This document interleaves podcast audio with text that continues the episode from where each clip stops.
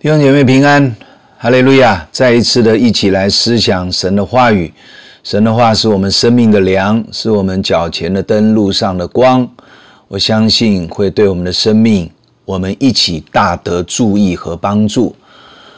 我们来祷告，天父，我们感谢你，求你的圣灵来帮助我们，借着你的真理更新、洁净、保守我们的生命。不管过去如何，这一次的真理就照亮我们的心，让我们可以继续的更新调整，活出你美好的样式。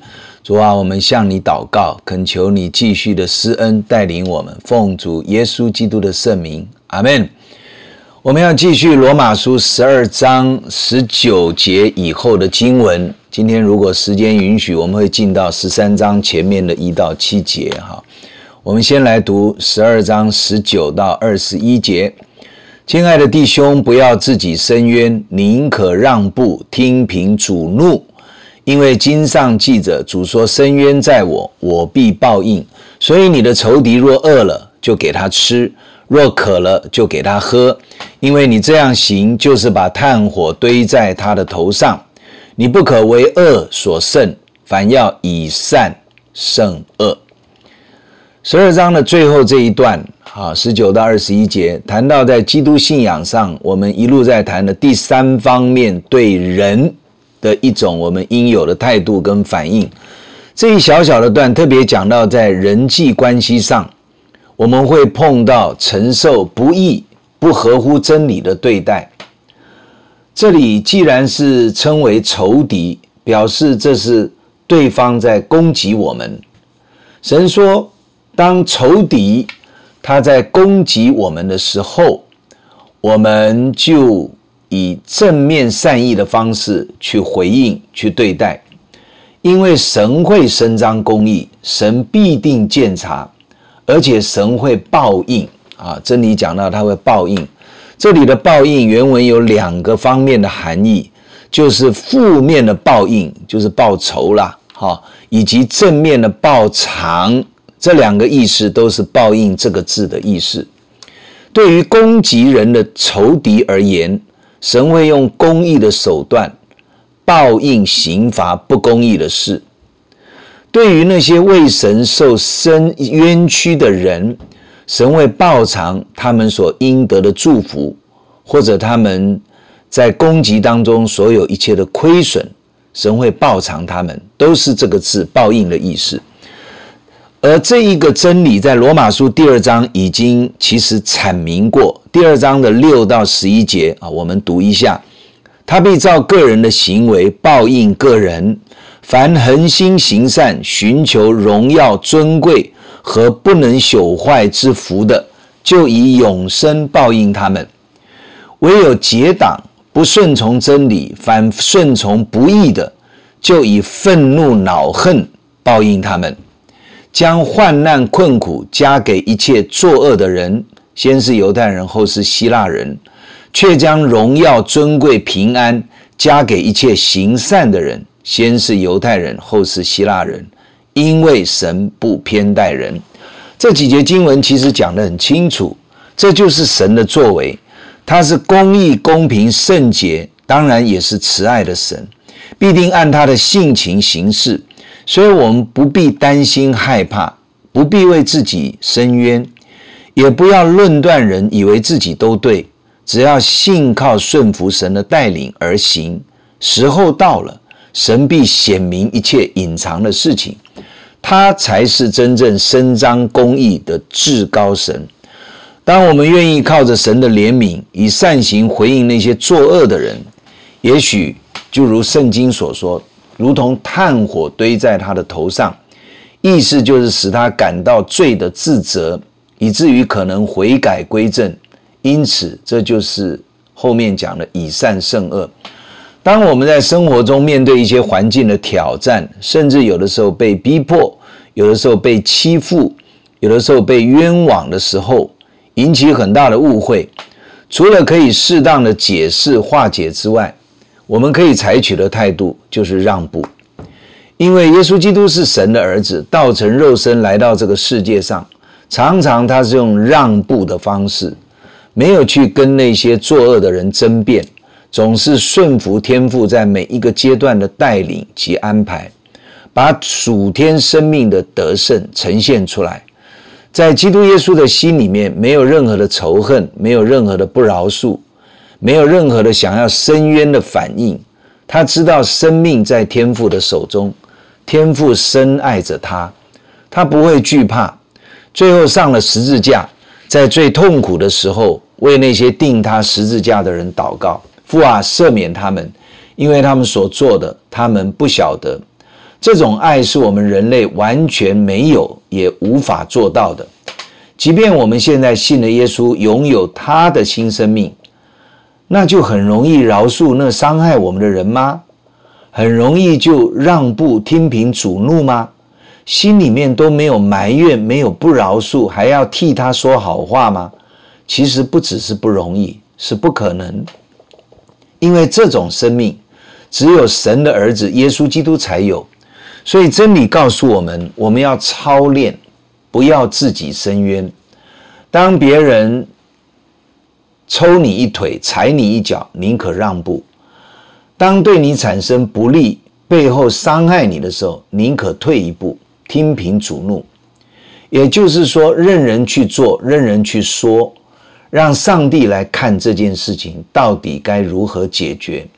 因为经上说：“主说，伸冤在我，我必报应。”记得吗？神是一位公义、公平、正直、圣洁的神。他是不容许任何罪恶的玷污的，因此神对于罪恶，他是一定会处理的。当神在处理人性里面根本罪性的时候，就知道人没有办法被改变了，所以神就用一个取代的方法，就是用耶稣的生命取代我们的生命。怎么样取代呢？这就是罗马书讲的，他为我们的罪死在十字架上。偿还了犯罪所应该带来的刑罚，这是神公义审判的结果，以至于耶稣基督复活的生命可以让一切相信的人得着救赎的恩典，这就是因信称义。所以到第二十节经文就说：“你的仇敌若饿了，就给他吃；若渴了，就给他喝。”看呐，这就是以善胜恶，不是以恶报恶。这里的仇敌。应该是指着敌对的人，既然是仇敌，我就不能分给他；既然是仇敌，我就要想办法打败他、赢过他。可是这里却说，你的仇敌若饿了，给他吃；若渴了，给他喝。因为你这样行，就是把炭火堆在他的头上，把炭火堆在这个人的头上。这个经文是发出现在旧约箴言二十五章。意思是讲到，当我们善待敌对的人，后面会有美好的结果，如同把炭火堆在敌人头上的这个动作。这个动作可能是那个时代中东那边或者靠近埃及那边的一个风俗，就是当有敌人恶待你的时候，而如今他落魄了，他饿了，他渴了，我们愿意原谅他，善意的回应他，供应他现在的需要。也让他能够省察自己的恶行而悔改。我们不需要为自己申冤，因为审判是在神那里，他有最最正确的裁判权。这样的反应会带给自己祝福。第一方面，箴言二十五章经文就说了：当我们这样的回应神、回应人的时候，耶和华必定赏赐你。有人愿意行善。绝对蒙神纪念，持之以恒的行善，可以累积我们从神而来的赏赐。神的赏赐远远大过我们受的冤屈及亏损。第二个，我们用怜悯慈爱的态度，比用报复的态度更好，因为用仁慈的态度可以让这个人悔改，可以让这个人生命会因为善行可能产生一种合神心意的悔改反应。我们就结出生命的果子。当然，我要说，今天的人群，包括教会，善行也未必会看见立刻有回应好的结果。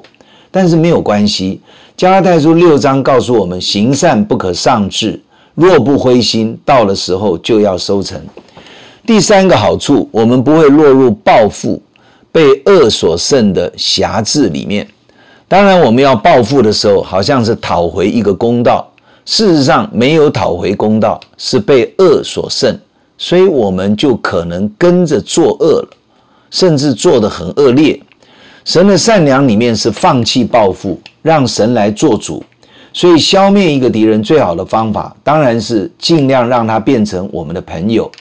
虽然未必对方会有如此理想的反应，但是我们就依靠神，尽力而为。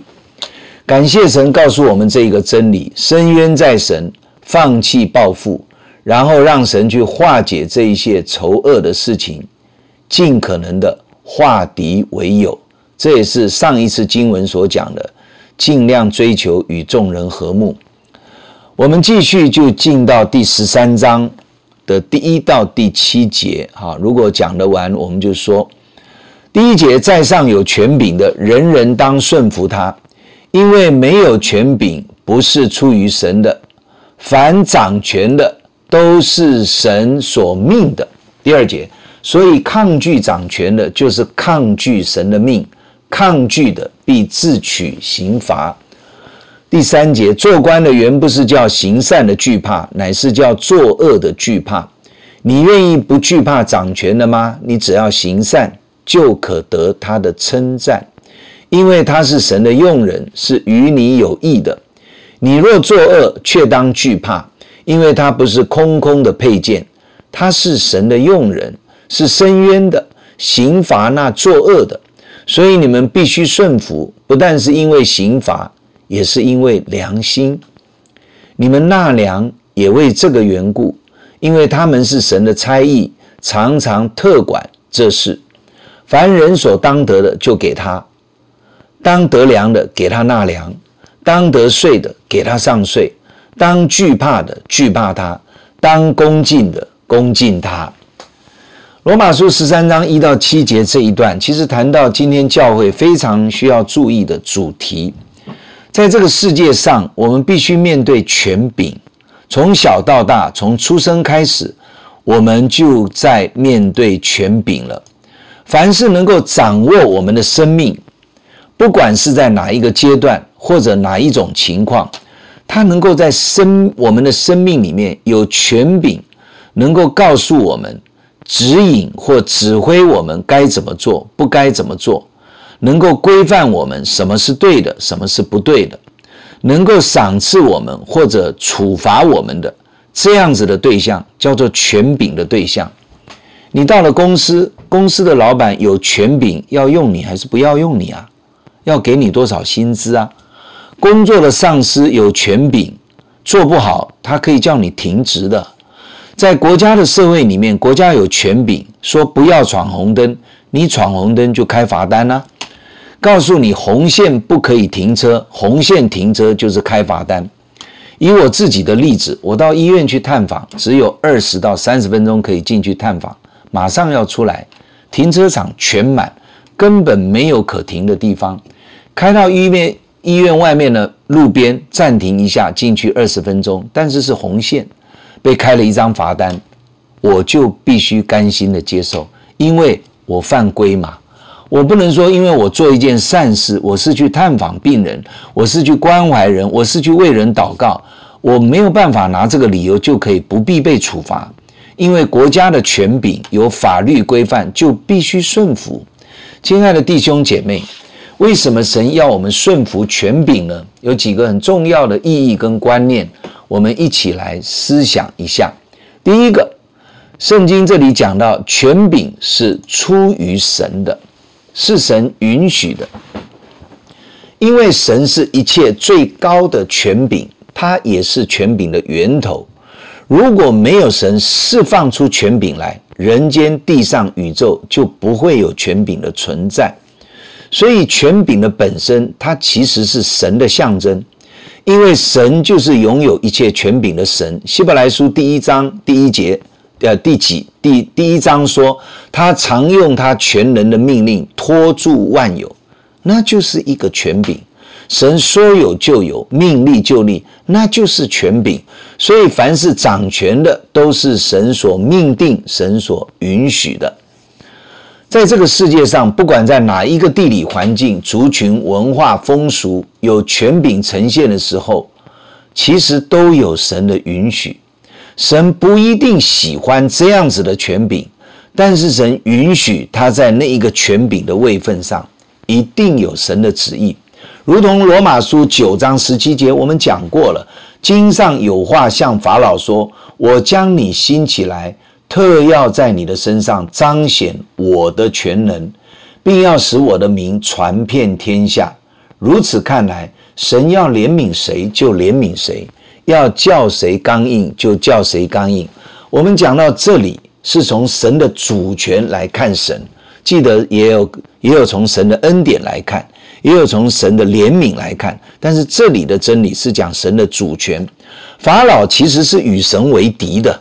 神的主权兴起他，成为当时世界最强盛的国家，目的是要全世界听闻神的名，因为神用十灾毁灭这个敌对神的权势，法老的权势，拯救以色列民族出埃及，使得耶和华的名因此就传遍天下，直到今天，甚至拍成电影。凡是掌权的，都是神所命的，也就是神主权的里面。同意的。假设神的主权有一天不同意地球上所有的权柄，他就会来把地球结束掉。这件事情曾经发生在创世纪第六章。挪亚的时代，圣经形容地上的人思想的尽都是恶，好可怕哦！在我们的思想里面，没有一件是好事，没有一件是圣洁的，尽都是恶。诶，我我不知道。那是什么样的光景？神已经不能够容忍了，所以除了当时信靠神的义人挪亚一家以外，其他所有的活物人类就用大洪水全部的灭掉，彰显神的主权、神的公义及圣洁，以及神对罪恶的厌恶。神决定重新再来。要记得创世纪第一章到第二章那么美好的一个世界。可是到了第六章，神就决定重新再来了。神可以做这件事情了，因为他是一切权柄的源头。我们在这里没有时间去讨论创世纪那里应当注意的真理哈，我们只是从从神的权柄来思想当时的状况。第二点，神为什么要我们学习顺服权柄？因为第二节讲到抗拒权掌权柄的，就是抗拒神的命，抗拒的必自取刑罚。这个真理其实蛮严肃的，但是却是神的真理。我们需要用很谦卑的心领受，才能够蒙神祝福。因为掌权的是神，我们不抗拒，意思就是我们要顺服每一个神允许安排的这种的环境。老百姓要顺服政府，不管政府怎么样；员工要顺服老板，不管老板怎么样。下属要顺服上司，不管上司怎么样；妻子要顺服丈夫，儿女要顺服父母，甚至例如说医院，病人要顺服医生的治疗。他说要这样治疗，你不能规定他，你不可以这样治疗我啊，那就不要去看医生嘛。所以其实这是一个在宇宙万物的统治管理里面，我们必须要学习的态度。我们常常以为军队才有权柄要顺服，因为那里有长官，那里是枪杆子。事实上，这里的真理没有讲，只是军队啊。当然，军队是非常严格的执行，否则就不能打仗。但是在生活里面，譬如说交通的秩序要顺服，任何场合的排队的次序我们要顺服的。买一个票，你必须要顺服的。等公车那个排队，你要顺服的，甚至聚会的规则，无论去到哪里，包括教会，你要顺服啊。顺服权柄规范的安排是一个非常重要生活的原则。我们用这个来讲第三点，权柄其实是带来次序。有一次神开启我，让我明白顺服不是在显出高低的阶级，而是顺服。是，也不是要显明我们是弱者，而是要维护神所造世界及环境的次序，不会混乱，招来脱序，那就带入灾难。我们可能以为小小的不顺服或者是悖逆又会怎么样呢？却不知道末了会招致祸患。整个宇宙万物星辰的运行非常的有次序。从另外一个角度来讲，就是整个宇宙星辰都在顺服神安排的权柄底下。太阳系的九大行星一直这样绕行，不能改变，因为权柄的上帝把他们这样安排，我们才能够经历太阳由东边出来，西边下去，万物在地球上能够生生不息。只要这些的星辰一个不顺服，乱了次序。全世界都会落入毁灭的灾难里面，不是吗？感谢我们的神，他有权柄能力掌管万有。时间的关系，我们今天先谈到这里，我们下次再继续。我们一起来祷告，为着神有权柄设立这个次序，设立这些的万物，我们要感谢神。还好神有权柄，神如果是一个没有权柄的神，这全世界就毁灭了。因为脱序所带来的一切，我们要一起先上先上神，献上感谢。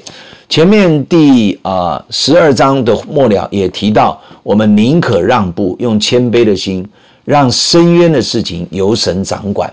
我们一起来祷告，天父，我们感谢你，感谢你，你是一位掌权的神，你是一位公义慈爱圣洁的救赎主，你会伸冤。你知道所有的一切，表面的、内心的、隐藏的、显露的，你都知道。主啊，我们承认我们不知道，因此深渊不在我们，自义更是不可以的反应。主啊，求你帮助我们谦卑，帮助我们听凭你的带领，帮助我们顺服你在环境里面的安排，帮助我们成为一个在你的面前。领受顺服而带来神的次序的祝福的这样一个器皿，我们感谢你，我们赞美你。主啊，我们为着宇宙万物的次序安排要献上感谢，为着你在地球让大地、大自然一切的顺服次序，我们感谢。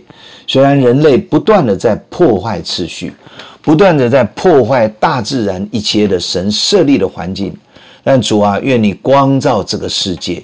愿你的救恩释放出来，让我们在你的救赎的恩典里面，万物能够顺服在你的全能底下，带进属天的祝福。求你也保守你的教会，让教会就是一个神掌管引导的一个给世界一个见证的生命的共同体。我们仰望在你的手中，祝福每一个神的儿女，因我们在爱中的顺服。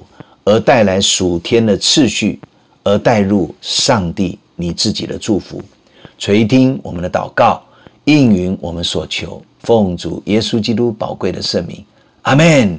愿神祝福大家。